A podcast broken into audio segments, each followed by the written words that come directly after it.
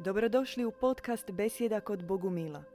Možete nas pratiti uživo na Facebook stranici Bogumilski centar petkom u 20 sati. Dobro večer, brate Borislav. Dobro večer, Drugi dio emisije o rodovom programu. ako Bog da. Ako uspijemo do kraja, ako nam... Tema je jako komplicirana, i teška. teška, povezana sa, sa bitkom, pošto ulazimo u područje u kojem inače čovjek ne bi ostao živ. To je ta, go- govorimo i radi se o nekoj crnoj materiji.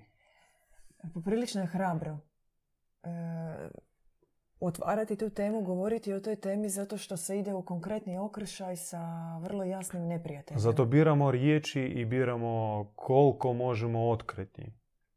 To je inače vrlo ezoterijsko učenje koje mi otvaramo samo odabranim dušama. Mhm. Ja bih rekao čak da ne svima koji ne činjavaju naše zajednice mi otvaramo ovakve teme. Generalno mi sve pozivamo proučiti svoje porodice. I o tome ne govorimo samo mi.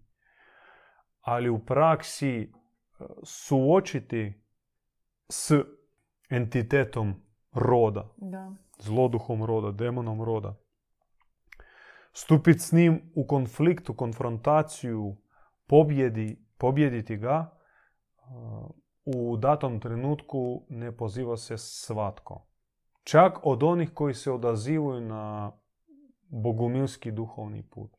Znači može postojati želja pobijediti rodov program kod pojedinca, ali ne mora znači da, da je on spreman za to i da može to u datom trenutku. Pokušat ću jednostavnim riječima reći. Prvi stupanj poslušati, odnosno primiti poruku da postoji snaga koja upravlja sa mnom bez mojeg na to pristanka, bez obzira jesam li svjestan ili nisam, to postoji. I dakle, prvi stupanj prihvatiti to, počuti to. A drugi stupanj već nešto početi raditi u tom pravcu. I, kažem, počuti ne može s- svatko. To znači već suočiti se sa nekom gorkom istinom i ne ostati više isti. I, a za drugi stupanj uopće ne pričam. To, to je već uži, jako mali krug unutar bogumilskog pokreta. Ako je prvi korak shvatiti da postoji taj entitet, kako ste rekli, odnosno rodno nasljedstvo iza mene koje upravlja mojim postupcima, Mhm. e, je li onda drugi korak e, odbaciti e, zlo koje i sama ta osoba radi zato što ono ne pripada njemu, nego je upravo od roda. Generalni poziv je prestati biti rob. Rob svome rodu, rodovom programu. Jer poanta cijele naše priče, koja se onako raste, ra- rastegnula u dva dijela, da ja sam rob i nisam toga svjestan. Kod mene kroz glavu prolaze tisuće misli svaki dan. U mome srcu živu nakane, mašte, namjere, motivi koji ne pripadaju meni. Iza mene stoji puno događaja gdje moje sudjelovanje isto bilo bez mog na to pristanka, želje, ali tako se to dogodilo, tako se to posložilo. I budućnost moja sutra, za mjesec dana, godinu dana, do kraja smrti isto je propisana, a ja toga nisam svjestan. I po tome sam totalni rob, zarobljenik svog vlastitog programa. Nazovimo ga karmom, Mm. kob, sudbina, fatum, bilo kako. Tu sad nije, ni- ni- nije presudna terminologija, nego poanta. Ne sloboda. I duhovni čovjek što više je i što dalje je na duhovnom putu, to ga jače uzdirma misao, istina da on nije slobodan. Ta nesloboda, osjećaj Da. neslobode Da, da. ga a, baš a, potrese. On, ga, on, on, on to počne osjećat i vidjeti. Mhm. Što na samom svome početku nije. Nije bilo njemu očigledno koliko nije slobodan, pošto većina od nas misle da smo mi slobodni i da živimo svoj život koji sebi sami planiramo i crtamo i živimo. Da, još kad nam nešto dobro padne na pamet, neki projekt, oduševimo se vlastitom maštovitošću, kreativnošću, željom, da nekako drugačije organiziramo svoj život, da zaradimo novce, da pritom uživamo, a zapravo iza toga može stoji rodov duh. Lakše, puno je lakše posumnjati da nešto ne valja u mome životu ako me prati neki lanac nesretnih događaja. Ne ide mi. Ne uspijeva mi. Mučim se.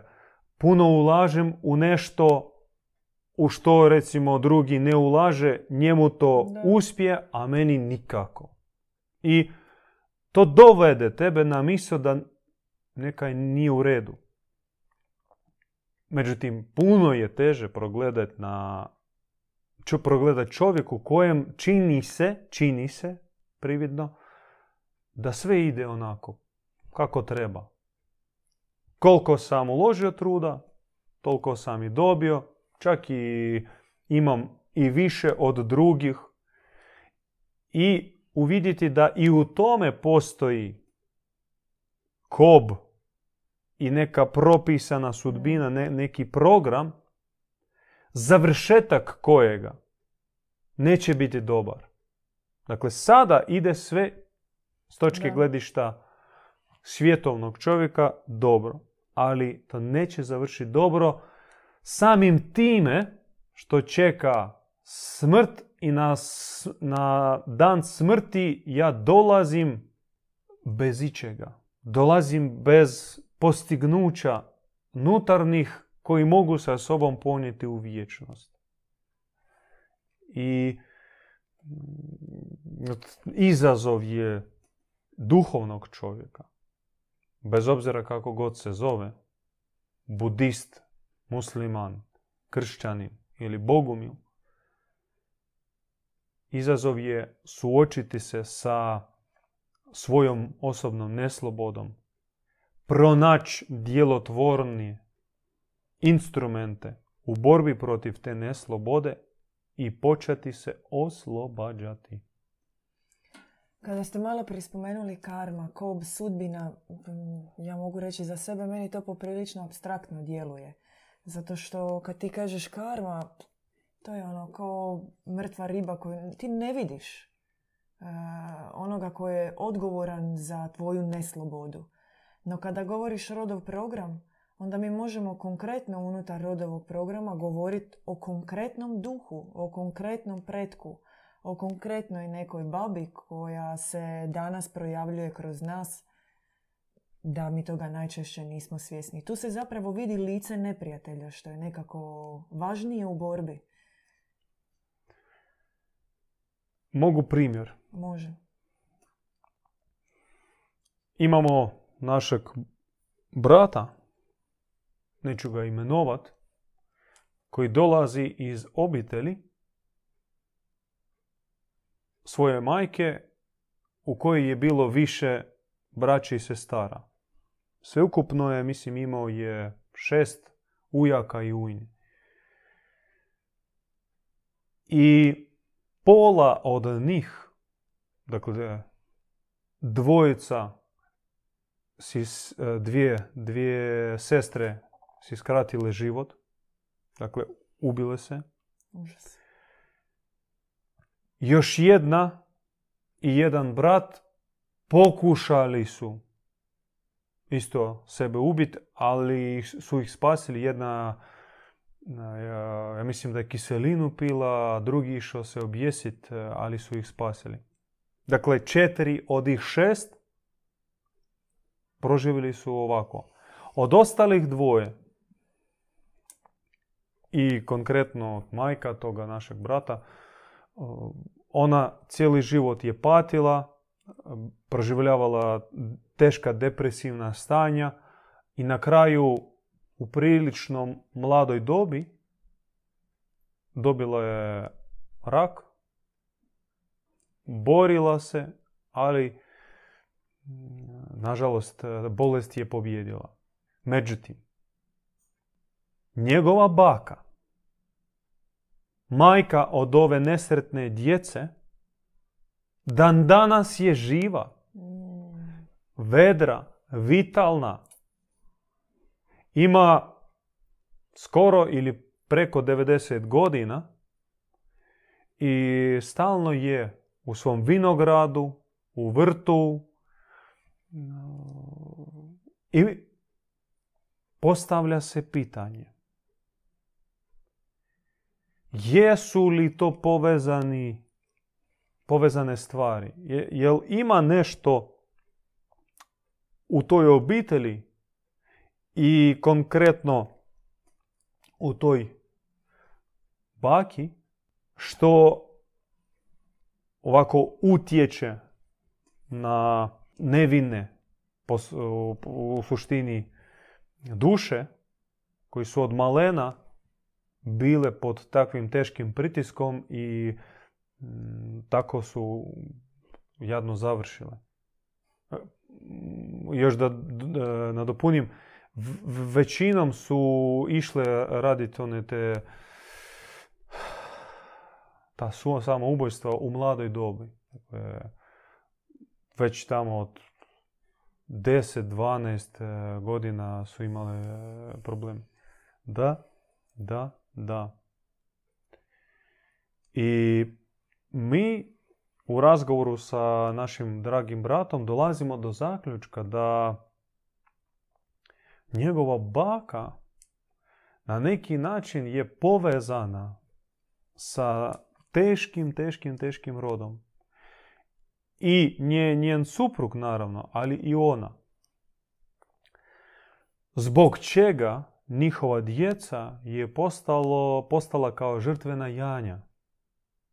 Žrtveni janci koji su morali biti zaklani da bi nekako da bi se natopio sa tom žrtvenom krvlju oltar roda. Demon roda sebi uzima žrtve. Kroz baku. Kroz baku. Kroz baku, to znači da ona su, ona je sklopila neke zavjete, demonske zavjete, e, i služi u stvari kao provodnik demona. I vjerojatno toga nije svjesna. Da.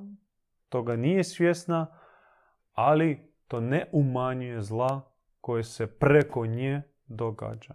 To je jedan od primjera. Jel uopće ima lakih, lakših ili težih rodovih programa? Da, da, mi ne možemo generalizirati. Mhm. Sudbina svakog čovjeka je individualna i put svake duše je neponovljiv. Ima naravno programa gdje ono, doslovno vidi se da uopće ne trebaš puno razmišljati. Kad pogledaš širu obitelj, znači prvi rod, drugi tamo, znači braća, sestrične, e, ujne, tetke, ti od njih, ajmo reći pet, četiri živu ili su već e, završili svoj životni rok, ali sve u nekakvom teškom, teškom, e, te- u teškim uvjetima. Ili ih bolest pojela ili teški alkoholizam ili neka trauma, uh, neka nesreća, uh, bratoubojstvo, krcato abortusa, varanje u obitelji. Dakle, o prisutstvu Boga. Čak kakvog Boga? O nekakvoj slozi, o nekakvom miru, obiteljskom, bratsko-sestrinskom, roditeljsko-dječjem odnosu uopće se ne priča, a kamoli tek o prisutstvu Božjem, anđeoskom, milosnom, toga uopće nema. Ima takvih primjera. Mm. Ali ima i primjera kada nije očigledno. Još jedan primjer, jedan brat koji se obratio prije 20 godina, tamo je mislim ova godina je njemu obiljetnica 20 godina, već je on i otac, naš i pastir, eh, ali tad je bio mladi brat. Inteligentan, eh, iz prilično inteligentne obitelji, otac njemu doktor znanosti, majka isto završila fakultet i oni su puno investirali u njega Mm. svoje očekivanja i on išao po toj znanstvenoj liniji. Znači on je završio neko strojarstvo i onda, onda je se upisao za doktorski rad u tom strojarstvu. I uglavnom, taman u tome razdoblju se on obratio i sve napustio. Oh, koja tragedija. To je bila tragedija, sekta, Bože sačuvaj, gdje je, šta je, Bože. Uglavnom, on je počeo svoj duhovni put, došao u lađu, živi s braćom pod eh, takvim dobrim pastirskim na- eh, brigom, pod dobrom brigom pastira eh, i voditelja lađe te hiže. I on dolazi do krize odsudstva životne energije. Dakle, nema ni zašto energije. A mladi je, 25 godina. Dakle, i, i nema nikakvih bolesti. On č- totalno normalan dečko u mladim godinama, dakle mora imati energije, međutim ne. On jedva hoda, on jedva priča, on spava, čim sjedne odmah spava. Kad vozi auto, vozi ga opasno pošto ide se njemu Mm. spavati. Nema energije. I kroz razgovor sa pastorom dolazi, otkriva se da razlog nje, odsudstva nje, energije kod njega je baka. Je baka koja jako je volio, jako bio je s njome povezan i ljetovao je stalno kod nje, baš je bio miljenik. I već on kao nema s njome onakvog telefonskog kontakta, ali ona njemu oduzima energiju. Znači on po svojoj ljubavi, on napunjava, puni energijom svoju baku da ona živi. A toga nije svjestan. Nevjerojatno. I onda pitanje, pita on što da radim. Jer e, htio je prerezati taj kanal da kao nije u redu, nije to e, univerzalno i nije uopće prirodno da unučat hrani energijom starce. Znači mlada generacija ona mora letiti mora uzletiti. Ako mlada, nova generacija, unučadi, će energijom svojom puniti starce, onda ona bude posisana i neće ostvariti onaj e, zanos, one mašte s kojima su došli na zemlju. I starci u stvari kradu energiju u mladim, mladoj generaciji. U većini slučajeva. Da završim. Da, da. I njega su blagoslovili da preko posta, ako budeš postio 40 dana, samo na kruhu i vodi, i to posvetiš e, baš rezanju tog energetskog kanala koji si izgradio i preko kojeg odlazi veći dio tvoje životne energije. Ako Bog da ćeš uspjeti. I on je krenuo. I kad prođe 20 dana, njega nazovu roditelji. Tad još nije bilo mobitela. Dakle, dali si truda, a on je bio iz druge zemlje. Totalno. Dakle, iz inozemstva zovu, došli e, do kontakta. Mhm. I prvo, dakle, braća donose njemu slušalicu, kažu, tebe zovu, otac te zove. I prvo što je rekao njemu otac, to je bilo, nećete, nećete vjerovat, to je bilo totalno unakažen glas, neljudski, neočev glas. I prva riječ, prve riječi su bile dokle ćeš nas mučiti? I on kaže, dobar večer, tata. Dokle ćeš nas mučiti? Šta hoćeš ti? Gdje ćeš ti? Kućeš ti? Zove ga otac. Mhm. Nakon 20 dana posta. A to je bila majka od oca. Ta baka. A, da, da. I dobro, porazgovarao nekako smiri oca, kaže ja sam odrasla osoba, pustite da živim svoj život, ne možete vi odlučivati za mene. Što je bilo za njih, ono, šta je sad, sin šamarčinu dao. Sad sin hoće živjeti, ne Svoj daj Bože, svoj život. Bože sačuvaj. Da. Kako sloboda u 25 godina ne dolazi u obzir. I on nastavi sa postom i 39 dana posti, prođe noć i krene jutro, 40. dan i opet zove ga otac. Zove i kaže, sine, imam tužnu vijest. Baka nam je umrla. I naš brat e, onako popričao, poklopio slušalicu, počešljao si glavu, rekao bako, s Bogom. U konačnici olakšanje i za nju. To je. To je. On je zapravo ne samo da se oslobodio... Sad da neko ne pomisli da, da, je, da, da je Nije- nismo ubio- mi sretni što je baka... da je ubio baku. Da. Ali je zapravo i za jednog i za drugog olakšanje kada se prekine veza rodovog duha. To je olakšanje i za njega, a i u ovom slučaju za baku, za obje strane. Zato što taj rodov duh, on, iako uzima jednog za žrtvu, ako sam dobro shvatila, jedan provodi, a drugi je žrtva, on zapravo se hrani od oboje. Baka je samo ovdje mitar koji skuplja porez od obitelji. Da. akumulira od svoga sina, od svoga unuka i sve unučadi koje ima. I veći dio toga proslijedi dalje već po tim kanalima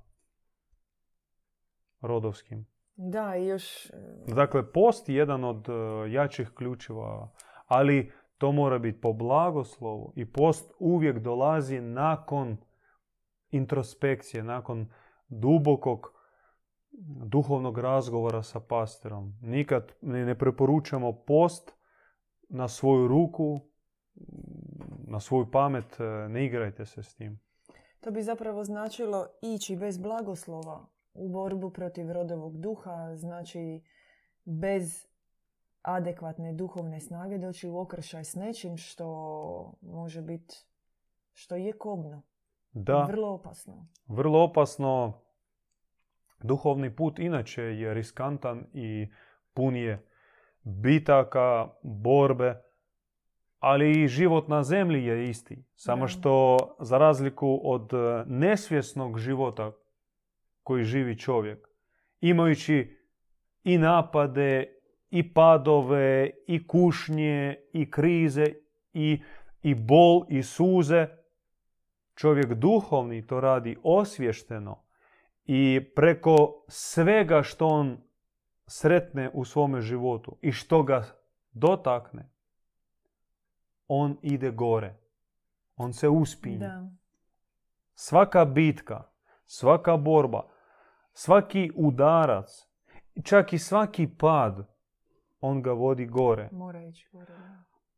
A to nije slučaj sa čovjekom e, koji ne ide duhovnim putem. I mi to možemo zaključiti po našim starcima, po ljudima koji nas okružuju u zrelim godinama, koji su proživjeli težak život, pun e, turbulentnih događaja. Samo, recimo, uzmite generaciju današnjih 70-80 godišnjaka.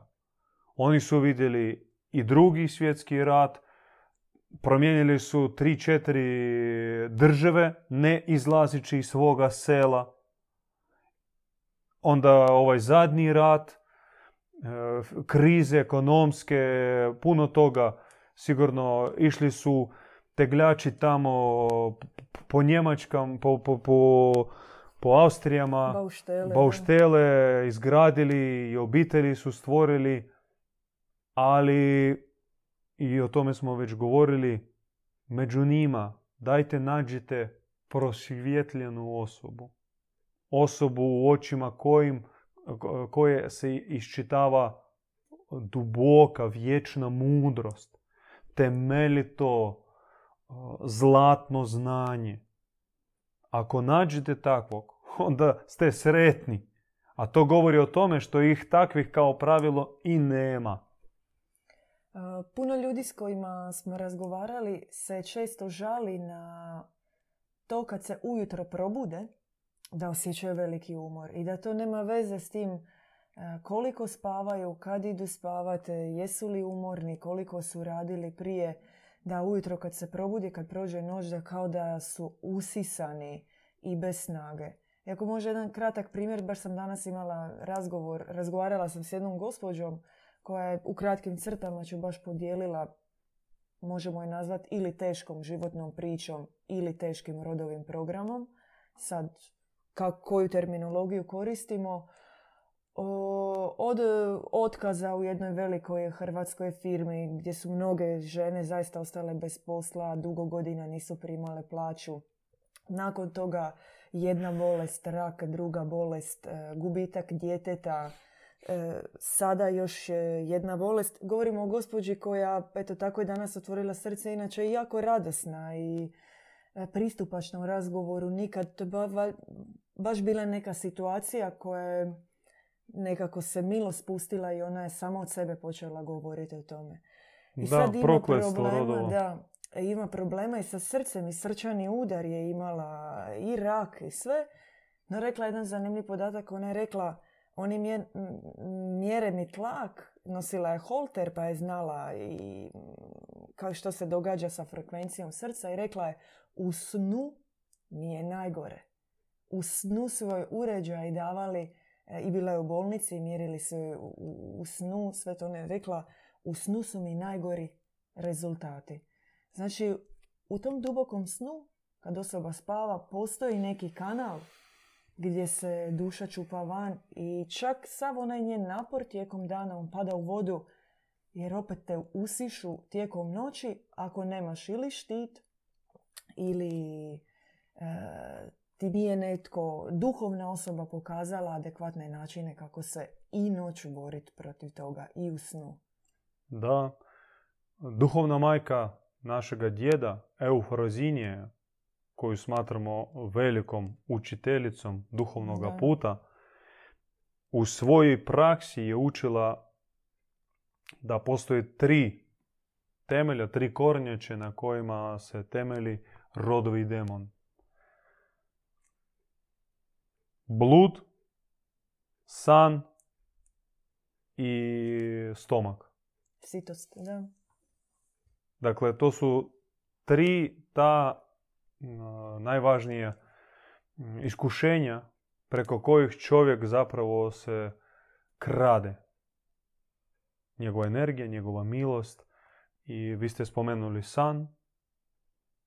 U snu, pogotovo u tom dubokom, nesvjesnom snu, duša obično bude, uzima se u e, rodovi svoj prostor, e, luta po astralnim nekim e, otpadima sanjari noćne more i ne mora, nije nužno.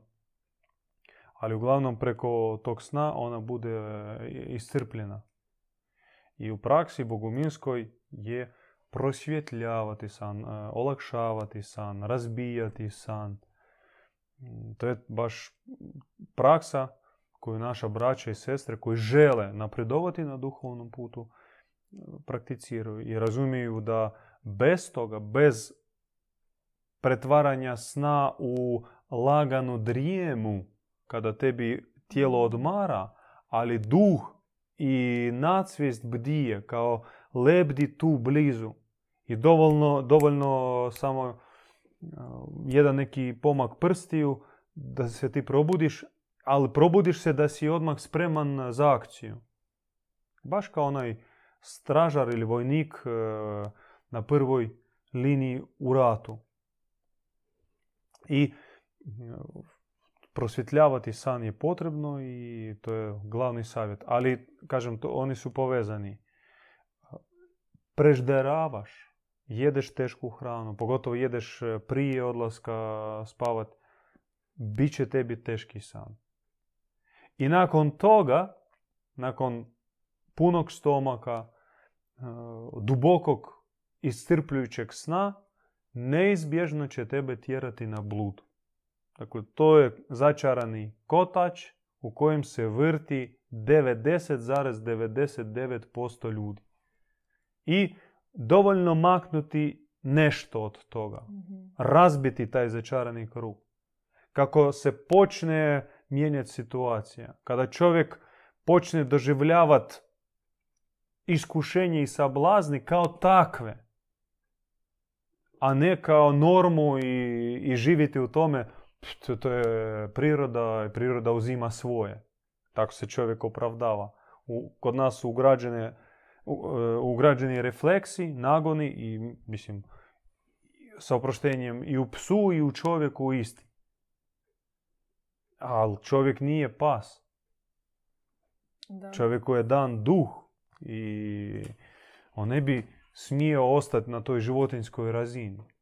A zato treba početi barem nešto počni ili postit, onda će tebi se olakšati san. San će biti tebi jako lagan i onda neće biti toliko bluda. Ili e, ne možeš sad posti, počni kupati se hladnom vodom posvećenom, pa gasi u sebi e, požudno žarište.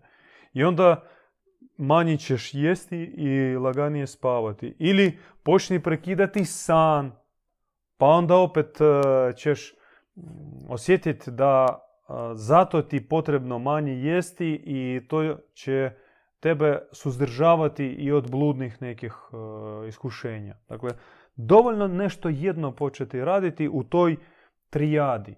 To je ta zla trijada u kojoj se čovjek zamotan, stegnut i, i zarobljen. Izbiti jedan stup i ona više nije toliko stabilna. Mi znamo da tri točke je najstabilnija osnova. Makni jednu, pada konstrukcije. I od, treba raditi na tome.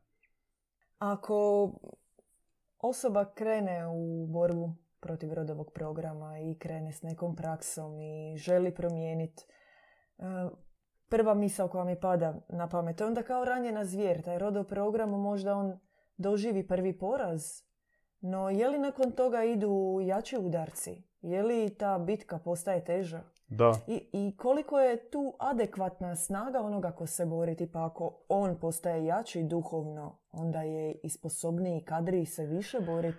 Kao i svaka borba, sast, e, bitka e, sa rodovim demonom pretpostavlja taktiku i strategiju. Da. To je vojna škola, e, vojnički nauk koji duhovni čovjek mora naučiti. Naučiti od koga? Od iskusnije vojničke braće, odnosno sestara. Od onih koji su prošli svoje bitke i mogu podijeliti iskustvo. Kad dođe mobilizirani dečko, momak e, u vojsku, e, prvo što njega se ne šalje na prvu liniju, Ali ako se i mora već e, zbog malog broja ljudi sudjelovati u nekim žarkim aktivnim akcijama, njega se čuva i on gleda iskusne, veterane. I mislim, to je toliko univerzalno i jasno. Uči se od onih koji su napredniji. Pa će tebi oni objasniti u čemu je taktika. Taktika i strategija, čim se razlikuje? Strategija, ti strateški već pretpostavljaš kakva iskušenja će biti, kakve napade će stići, kakvi napadi će stići. Ti vidiš pravac i znaš odakle će tebi doći udarac. A taktika, to znači e, u konkretnoj situaciji znati postupiti na ispravan način. I zato moraš zaista biti u neprekidnom savjetovanju mm. sa, sa svojim duhovnikom, sa iskusnijom braćom. To je obavezno. Mm, provjeravaš je li ispravno postupaš, imaš neke napade, neku borbu, odmah je otvoriš i posavjetuješ se da dobiješ, da sebi razbistriš taktički korak. Što taktički učiniti? Jel ti sada postiti, moliti mm, ili možda promijeniti geolokaciju, otići u, drugi, u drugo mjesto, u drugu lađu, bogomilsku hižu, promijeniti okruženje, povući se u šumu ili suprotno e, ići e, aktivno biti među ljudima i prenositi vijest. To su taktički, e, to je taktika. I treba, to, to je opet individualno i tome se treba učiti. Jer po ovome što govorite, ako osoba vjeruje sama svojim mislima, vjeruje svojim mislima u borbi protiv rodovog duha, onda je zapravo velika vjerojatnost da, da, da. da sam rodov duh e, obmanjuje dušu. I zato zaista zajednica, bratstvo, savjetovanje i blagoslov za svaku situaciju su baš štit. Da. Mi vjerujemo i živimo po principu kolektivne objave, kolektivne mudrosti, kolektivnog Božjeg glasa. Pogotovo što se tiče osobno nas samih. Po principu što ja ne mogu vidjeti svoje lice bez ogledala. Tek u ogledalu mogu vidjeti sebe. I ogledalom za nas služi bratsko-sestrinska zajednica. Naš konkretni duhovnik, pastir, pastirica kojim se mi povjeravamo i u njihovo srce gledamo i tamo dobivamo ispravnu odraz sebe, refleksiju sebe. Jesmo u pravu ili u krivu. I mijenjanje u okvirima zajednice je zapravo kao neko malo novo rođenje. Na primjer, mi odrastamo u obitelji i pokupimo geste, pokupimo mimiku, pokupimo način na koji jedemo, kako sjedimo sa stolom, kako kuhamo, kako razgovaramo, kako se svađamo. Sve jednostavno pokupimo izvanjski i provodimo duha. kašljamo. Kako, kako kišemo. Kišemo. Još kako se smijemo, kako hodamo. Da. Još kažem, ovako je moj dida da. kihao. A u zajednici se doslovno pokupe novi odrazi. I, I to je isto oslobođenje. Da. Jer u tome mora biti i, i želje i stege da se to promijeni, zar ne? E, vi sad govorite za vrlo mali broj ljudi. Da, istina. Da. E, bojim se da vas neće ni shvatiti e, svi koji nas gledaju. Pošto... pokušavam što se kaže prodat proizvod. Oslobođenje je u tome. To je dio vašeg blaga, vaše riznice koju vi njegujete. I to je prirodan način ponašanja na duhovnom putu. Želja postati apsolutno novi. mnogi to shvate kao da početi razmišljati drugačije. Što je dobro. Ali biti nov ne uključuje u sebe samo način razmišljanja, nego sve što ste vi nabrojili. Dakle, sve što čini, načinjava život čovjeka, počevši od toga kako on uzima žlicu u ruke i stavi hranu u usta, završavajući hvalospjevima s kojima on veliča svevišnjega, mora biti potpuno drugačije, potpuno novo nasprem onoga kako je on to radio prije. I to jest poziv na novo rođenje, staro ne 2000 godina od Krista, nego još od Zaratustre i još starije, jer to je osnovni princip postojanja, bivanja, božanskog i bogočovječanskog. Ja vjerujem da kod svih ljudi, dobro, kod svih nećemo tako govoriti, ali kod većine ljudi postoji želja za, za promjenom, za oslobođenjem. Recimo na nekim banalnim primjerima puno ljudi poznajem koji se živciraju jer ne mogu iskontrolirati neke sitnice u svom životu, tipa gubljenje ključeva, konstantno gubljenje ključeva.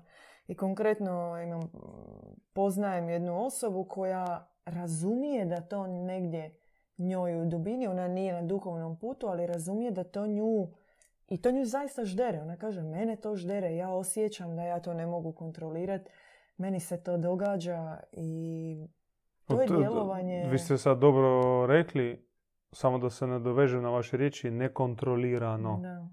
Ta riječ je vrlo ključna u cijeloj priči ništa u našem životu ne smije se događati nekontrolirano. Ono nekontrolirano jest područje djelovanje razno raznih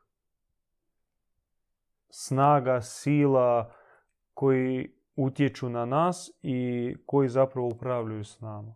Dakle, čovjek mora postati potpuni vladar svog života.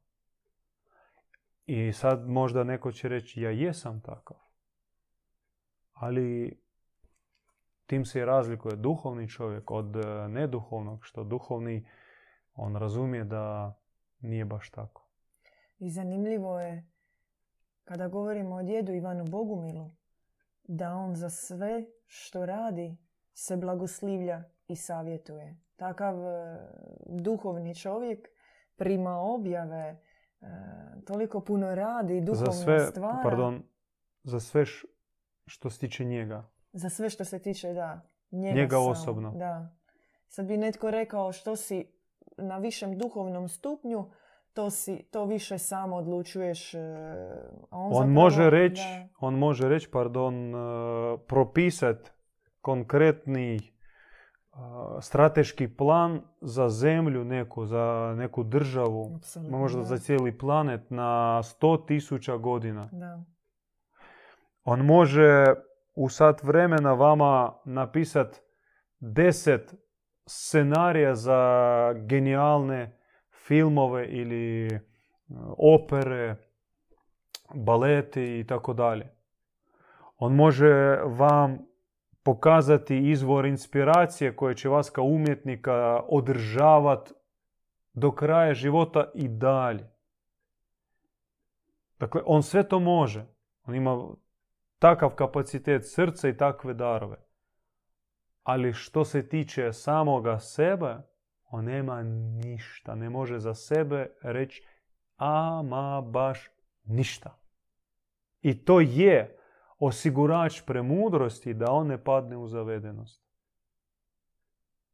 Dakle, on i sam po prirodi vrlo skroman, ponizan i čovjek od savjetovanja, od bratstva, od života u, u zajedništvu.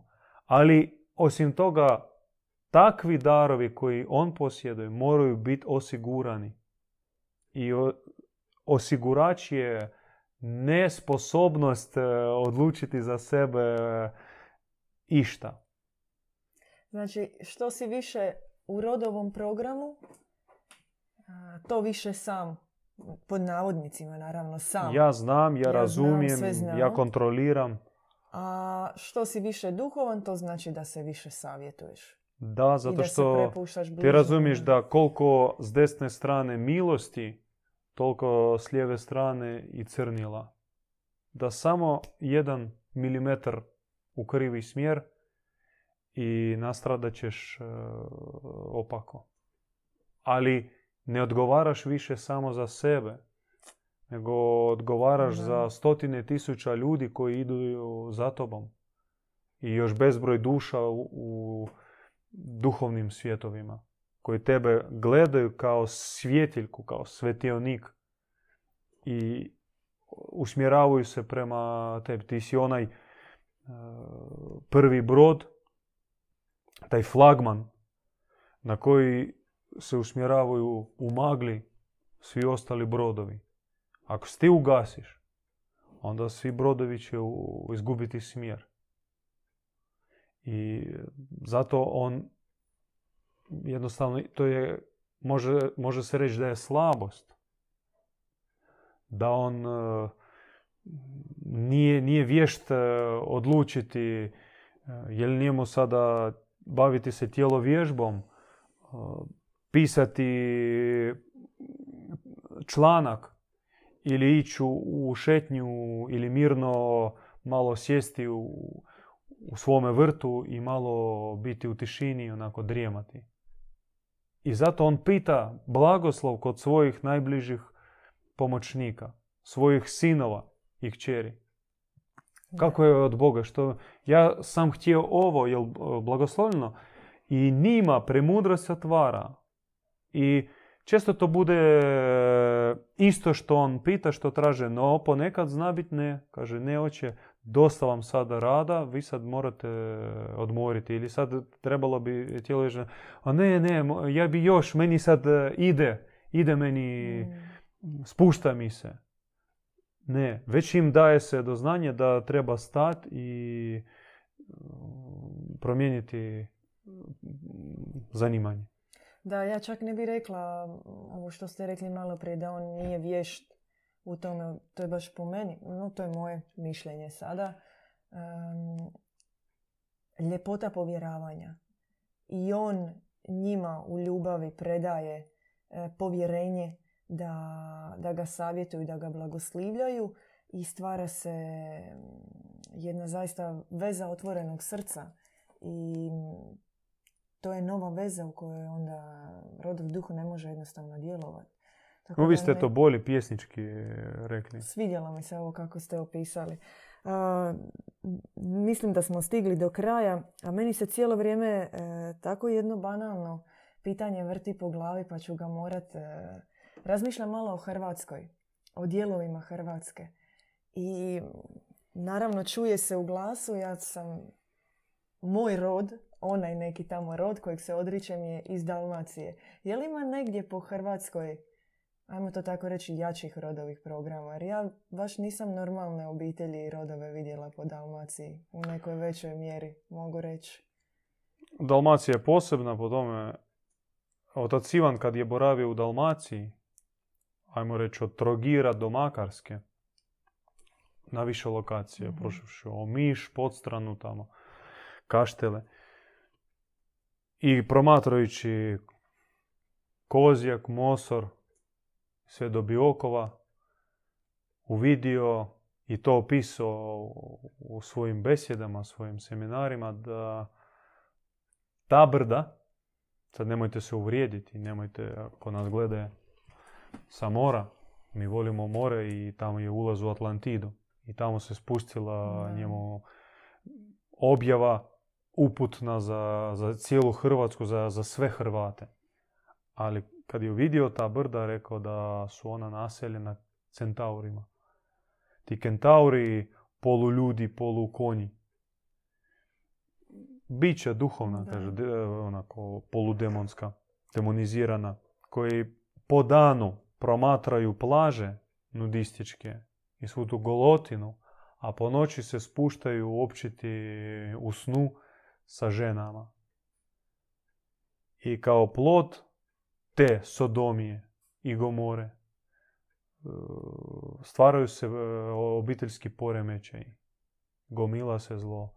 To je ona priča koja nas može podsjetiti na Nifelime i Spoline, ti divovi koji su Mm. nastali od e, općenja palih sinova Božih sa, sa ženama. I, nažalost, e, toga ima u Dalmaciji. To nije punina priče, ali to je vrlo utjecajan u, u faktor koji ne bi se smio zanemariti. I koji objašnjava dosta toga.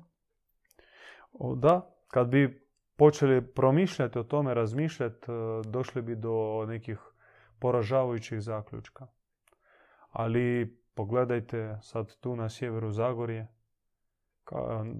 kakve su tamo obitelji i koliko tamo mržnje, bratoubojstva, težine, prokletstava, blačenja, magije. Pogledajte Moslavinu, pogledajte Da, Gorski kotar. Da. To, mislim, nema, nažalost, nema mjesta na zemlji koje bi mogli nazvati oaza svetosti. Da je tako, dajte recite gdje. Mi nismo još sreli. Ali to nije razlog za očaj i za posipanje glave peplom. Nego treba raditi i treba očišćavati svoj prostor, počevši od svoga srca, od svojeg unutarnjeg hrama, proširiti to na svoju obitelj, svoju zgradu, svoj grad, naselje, svoju zemlju, na cijeli planet i dalje dalje širiti na sve svjetove i sve planete koji su povezani, umreženi sa nama, sa zemljom. Da, Ima posla, treba delat. bit će lakše ako nas je više. Da, da, da. Najteže, znate, najteže onu stepu izorat. Da. Da. Divlje polje, onaj krš e, pokrenut. A kad je već sve isterasirano, Da, da, da. samo ti obrađuj. Samo već e, onaj, onu lokomotivu koja ima brzinu Mm. održavaj. Je. Teško pokrenuti. Lag- la- lakše održavati. I mi se nalazimo, svi mi, zemljani, se nalazimo u samom početku velikih promjena. Mi svi tek počinjemo orat onu tešku zemlju divljeg zapada, onu pre, onaj preri iz koje će kad tad narasti oaza velika. Svima je teško, nikom nije lagano, Da. ali bit će lakše. Hoće, da. Hvala, brat Borislav. Na, Hvala vama. e, zaista puno primjera, odlična tema. I e, podsjećamo na još, još jednom na to da se subscribe na naš YouTube kanal. Tražimo tisuću pretplatnika da bismo mogli imati e, live prijenos i sve vas koji nas pratite preko Facebooka, e, koji ste na našoj stranici Bogumilski centar, u grupi isto. E, molimo, evo, pomozite još malo, negdje na 820, 830 smo i malo nas zaista još dijeli od YouTube prenosa i vidimo se u sljedećoj besjedi. Nova tema, najavit ćemo. Hvala još jednom i veliki pozdrav. Slušali ste podcast Besjeda kod Bogumila. Podsjećamo da nas možete pratiti uživo na Facebook stranici Bogumilski centar petkom u 20 sati.